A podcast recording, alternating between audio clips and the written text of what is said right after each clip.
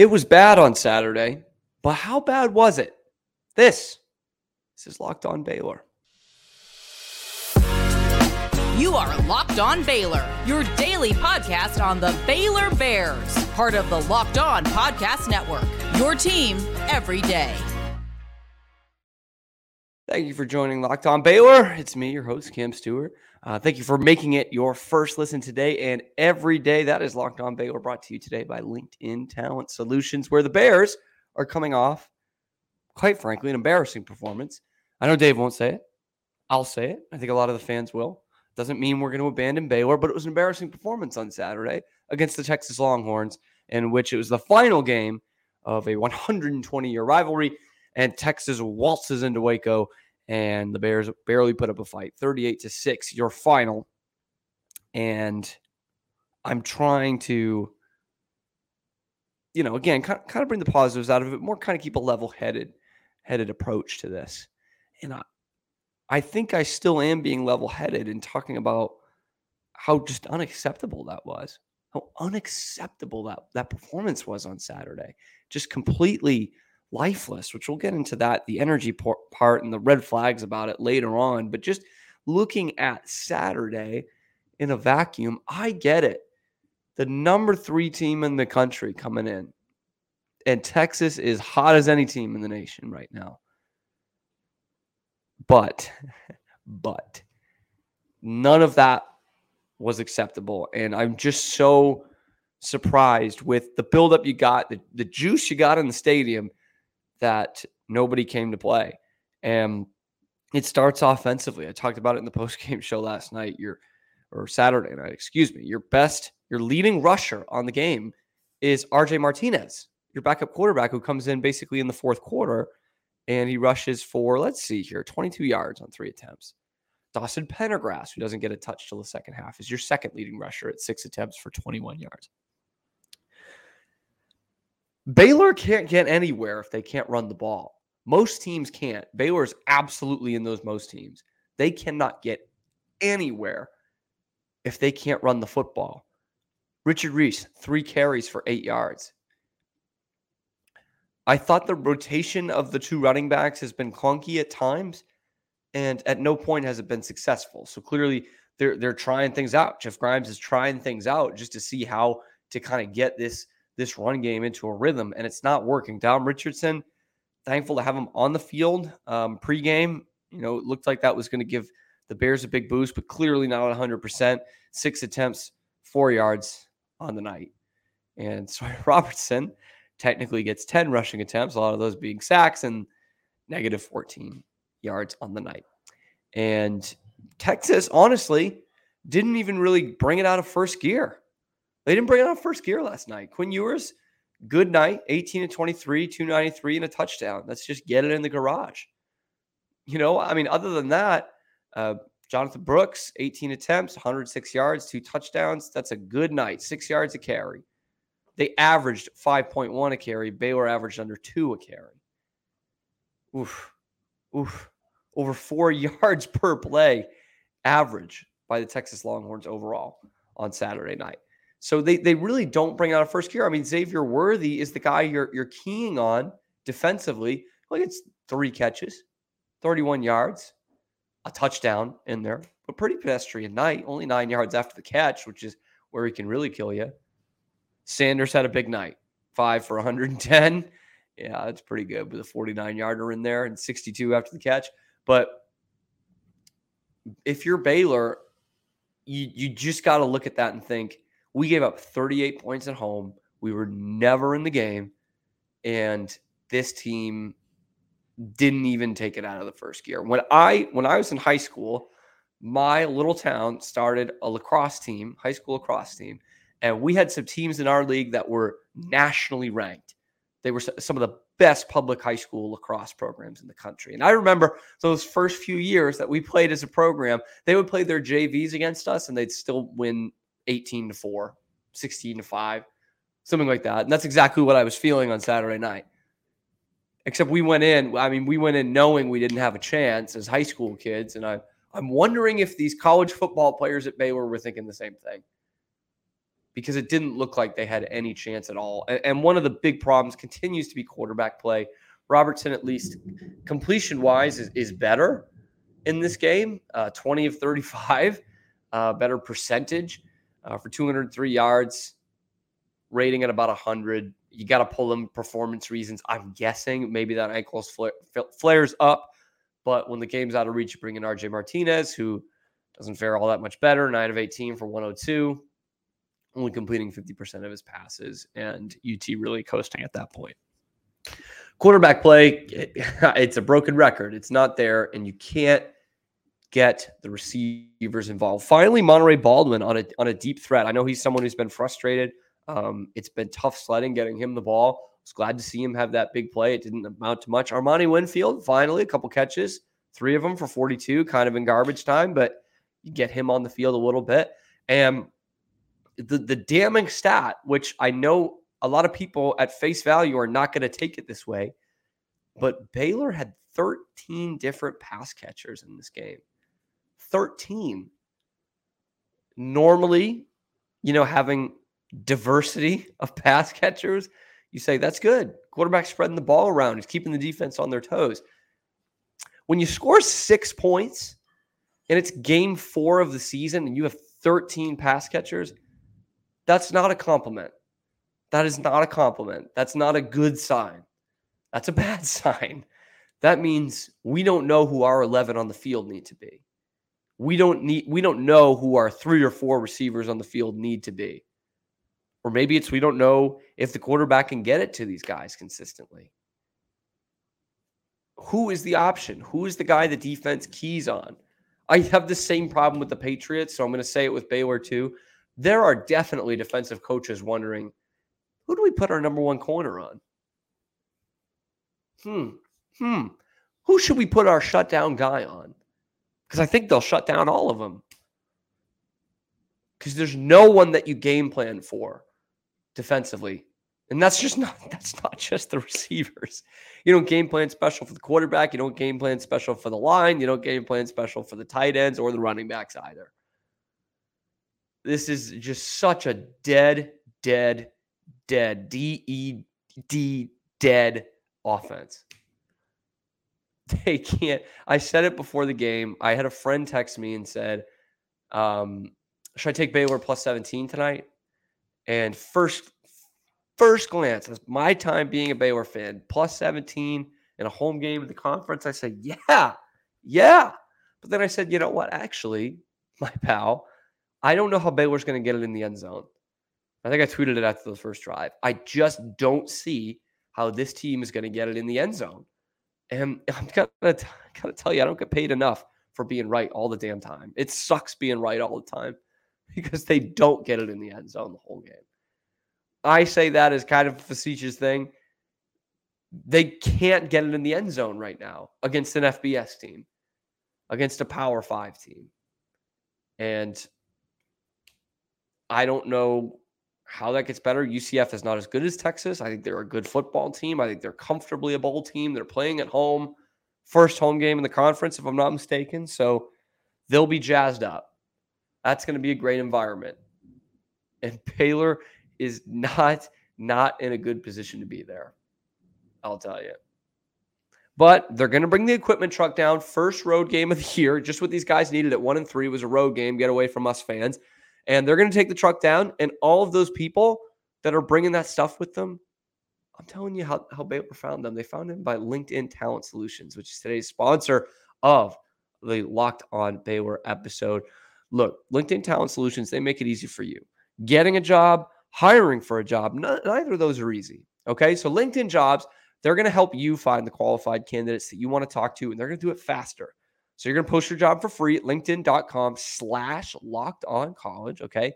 That's linkedin.com slash locked on college to post your job for free. They're going to make it easy for you.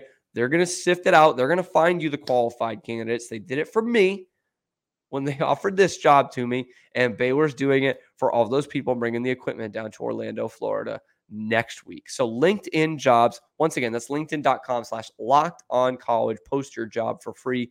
Terms and conditions do apply. Looking at the the, you know, the big view here of I don't know how to quantify it, but I know it when I see it. And I'm talking about Baylor's energy. And I've said it before this season. I know I'm not the only one who is saying it Saturday. Uh, this team just looked lifeless, looked absolutely like a carcass on the side of the road, taking on Texas on Saturday. Uh, I don't know what it is, but you know it when you see it. And there was just no physicality. There was no getting hyped. There was no celebrations. There was no big hits, none of that on Saturday. And part of it is you got taken out of the game right away. But part of that is you didn't bring the energy in the first place. And it was damning on the drive home when the Baylor Radio Network's player of the game was the long snapper, Garrison Grimes. They were recovered two uh, muff punts. And when Texas starts playing some college football teams at some point this season, um, they will need to correct that. But they get away with it um, against Baylor because Baylor just only scores uh, three points out of that, I believe, or maybe it was both field goals, but at least just a three point. I don't think they scored on the other one. I think they missed it on fourth down. And again, I'm wondering, it's a broken record. Why can't these guys get up for the games? And I said it before, and I, it's weird to say this, but I don't even actually blame them as 18, 19, 20 year old kids. I mean, they're, they're they do deserve some blame in that. They do. But in, in the world of college football, when you're talking about guys not ready to play, we say this in the NFL too. That's that's on the coaching staff. That's on the coaching staff. They need to make sure their team is ready to take the field. And again, again, Davis said this three or four times over the last 13 months about his team. 54 weeks. It was September 10th uh, when he first said it against BYU last year that his team just was not ready to play. Not ready to play. And I'm sure they love Dave. We love Dave as a person. Um, and he's the one who, you know, took a chance on these guys. He recruited these guys, he brought them in and, and gave them this chance. But a separate thing is I don't know if they're playing for him right now. Because look, Dave is a, is a football genius. 1000%. No one can deny that. But even when things were going good, you knew he was not the master motivator. The master motivator to get these guys ready. And that's that's what you need in college football. You know, you, you look at these guys who are having success in, in my lifetime and right now, and you know, Urban Meyer's a dink. I mean, you think anyone likes that guy and talks to him outside of it? Clearly not, but he can get you up for a football game. And he's pretty good at the X's and O's stuff too. Pete Carroll. Everyone was wondering whether he was going to succeed in the NFL because he was such a rah rah guy. He's done all right for himself. Ed Orgeron, out of a job two years after having one of the best teams in college football history. Yeah, because he gets those guys ready to play. And he had a tactitional defensive coordinator, too, by the way. But he was not the X's and O's guy. He was the living room guy. He was the, the pregame speech guy. That Baylor does not have that. And they probably have some darn fine football coaches on that staff, but not ones who are ready to get you to run through a brick wall. And it seems old school, but uh, clearly you need that in the college game. At some point, you need that. Even Sark, man, offensive genius, but he'll get those guys fired up. He will yell at, just scream at stadium workers who hold him back from running out of the tunnel. Maybe we need that. I had a great tweet about it in January about how much of a dick he was for doing that. Maybe you need that. Texas has it. Baylor just not. I, I, I don't like. I, don't know how you fix that in the season. If you don't have motivators, you don't have motivators. That's just you don't have them. But but Dave needs to be putting out the game plan for this team, and someone needs to be in a good way, yelling their head off in the locker room pregame and get them ready to take the field. Dave wasn't even ready to take the field. Great video by Darby Brown from KWTX, posting him stuck in the Baylor line try, trying to get out onto the field. It's, it's not really his fault, but it's kind of poetic in that video that they weren't overall just ready to take the field. And I know this name will be brought up, so I'm begrudgingly saying it. And he was gone middle of the 21 season, which ends pretty well, ends on a high. I think Joey McGuire was that guy. I don't think that's a hot take, but I think he was that guy. And the back half of that season goes really well. Win the Big 12, win the Sugar Bowl. Everything after that has been a hot mess. And I just wonder if he was the guy getting them fired up every game. Obviously, the players after the 2019 season when Matt Rhule left, they wanted Joey. And I'm not saying Baylor made the wrong call because I don't believe that. Look at look at what Tech's got the same record this year. Tech's got the same record and a lot of problems too. But clearly, he was the guy um, getting them ready to play. And the football coaches, that staff, put out great game plans, but it was Joey getting them ready to play. And Dave talks about that a little bit in the press conference, which we'll get to in a minute. But there's just a lot of problems in terms of motivational factors on this team. We saw it in 2020. It was a it was a wash because it was a COVID season. Dave Dave and the coaching staff did not get a lot of time at all with these guys. And then the next year it turned right around. So there was no harm, no foul, no worries. Now it's coming up again. Are these guys wanting to play for their coach? It remains to be seen. Remains to be seen. But I'll tell you, after that, after that game on Saturday night, what I really, really needed was some of those near beers from Athletic Brewing. Uh, the game changer of the week, brought to you by Athletic Brewing. Baylor Radio Network went Garrison Grimes. I might have to do the same. I'll go with RJ Martinez because he does come in and, and bring some life against the prevent defense. And my pal Drake Toll said last week on the show he would have expected RJ Martinez to start this week against Texas. That's something you need to bring under serious consideration for this week against UCF. If if Charlie Brewer, I almost said Charlie Brewer, if Blake Shapen isn't ready to go, and that is going to be the saving grace of this team. That could be what gets this team to three or four wins. Anyway, Athletic Brewing, that is your game changer in terms of the non alcoholic beer game. They make non alcoholic beers that actually taste good. I'm not kidding. I've used them too. They actually taste good. Okay. It has completely changed that game.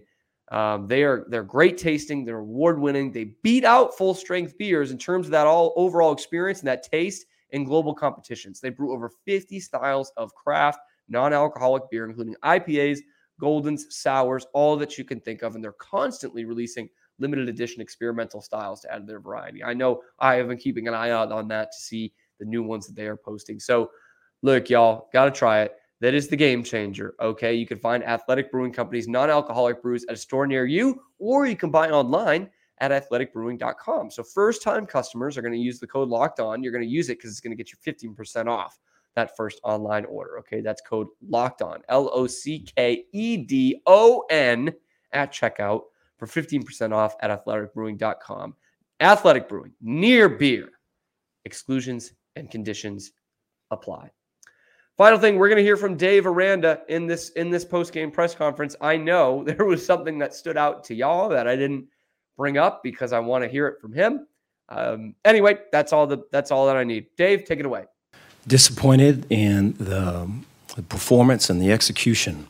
You know, I, th- I thought that um, the line of scrimmage, uh, we couldn't get anything going uh, from the very beginning uh, offensively, and then I felt, you know, skill wise there was uh, opportunities for bit for plays, and we didn't execute. There was drop balls. There was balls in the dirt. Um, I thought that there was some explosives explosives that we were able to connect on, but I thought that the the access throws, the slants, the leverage throws, the things that were in the in between, and they were there for us. Uh, we didn't execute on, and so it's it's disappointing and it's frustrating. Guys are hurting, um, and uh, you know we all are. And so um, it's, it's something that um, needs to get fixed, and our intention is to fix it. Take any questions you guys got. Dave, you mentioned you know the mistakes that you guys had. I mean, obviously Texas is a good team. You don't want to help them out anymore. Uh, how do you keep it from sort of spiraling when it's happening? You know, so that it doesn't like turn into momentum for the other team. Appreciate that. Yeah, I think the the simplification. I think the you know if it's something to where there's a drop ball and it's you're wide open and you drop it, or it's a miss ID I think uh, reviewing it, and then is there a way we can simplify it? Was there a shift or a motion that doesn't need to be? Is there uh, different personnel that can that we feel can attack that moment better? Try to simplify the problem and kind of get to the core of it. I think that's something that uh, we didn't do well enough tonight. Dave, you said you think that this roster you have is Big 12 championship level. Do you still believe that after tonight? I do. I, I love this team, and so I'm a supporter of the team. You know, I I I believe in it. I believe in the coaches, and um, you know we have to be able to play better. This is not, you know, in talking to the team, it was, hey, this either breaks us or this makes us. This moment right here, and so um, we can kind of say, hey, that performance is who we are and all these things that are being said about us is who we are. Or we can say, you know, that's just what we did. We're working to get better and we're going to push on through. And I think from coaching all the way down to players, um, you know, that's a choice that we have to make. And I think it's a critical moment. And I think this next game, being on the road versus a good opponent and a good coach, is uh, going to be a challenge for us. And we have to step up to that challenge. Coach in the back, uh, when it came to the red zone offense, it seemed like there was just an issue getting the ball moving in any way, shape, or form. What changed when you guys got into that red zone that allowed you guys to have little to no success there? Appreciate that. I don't. I don't believe anything changed. I think some of the the plays that got us there were explosive plays, and you know, I think um, since the beginning of the year, we've been able to hit on some explosives. Not as much as we like, and, um, you know, I think we would trade some of those explosives for wins. Uh, we'd probably trade some of those explosives for more passing yardage and all that as well. But I think we've been able since game one to hit on some explosive plays. So we were able to hit on those. But, you know, I don't think that was really a reflection of just the, the throw game in general, kind of a comprehensive view of, hey, we're executing and we're pushing all the buttons. I think it was more of, a, um, um, you know, hey, we, we beat a guy but when it still came down to tight coverage and having to execute, yeah, that was something that we struggled through all night. A lot of interesting things in there, not the least of which being this is a Big 12 championship caliber roster, which to me says the coaching isn't good enough. And I think in a way Dave was saying that too, to kind of putting the onus on him like he usually does. So I want to hear from y'all. Is that what you think? Do you think this roster is championship caliber? Do you think the Bears can turn it around this season? Leave that in the comments below. Like, subscribe, follow me, follow us on Twitter. That's where you're going to get all the content throughout the week. And then, of course, we'll bring it to you on YouTube and wherever you get your podcast. Thank you for listening today. This has been, always will be, Locked On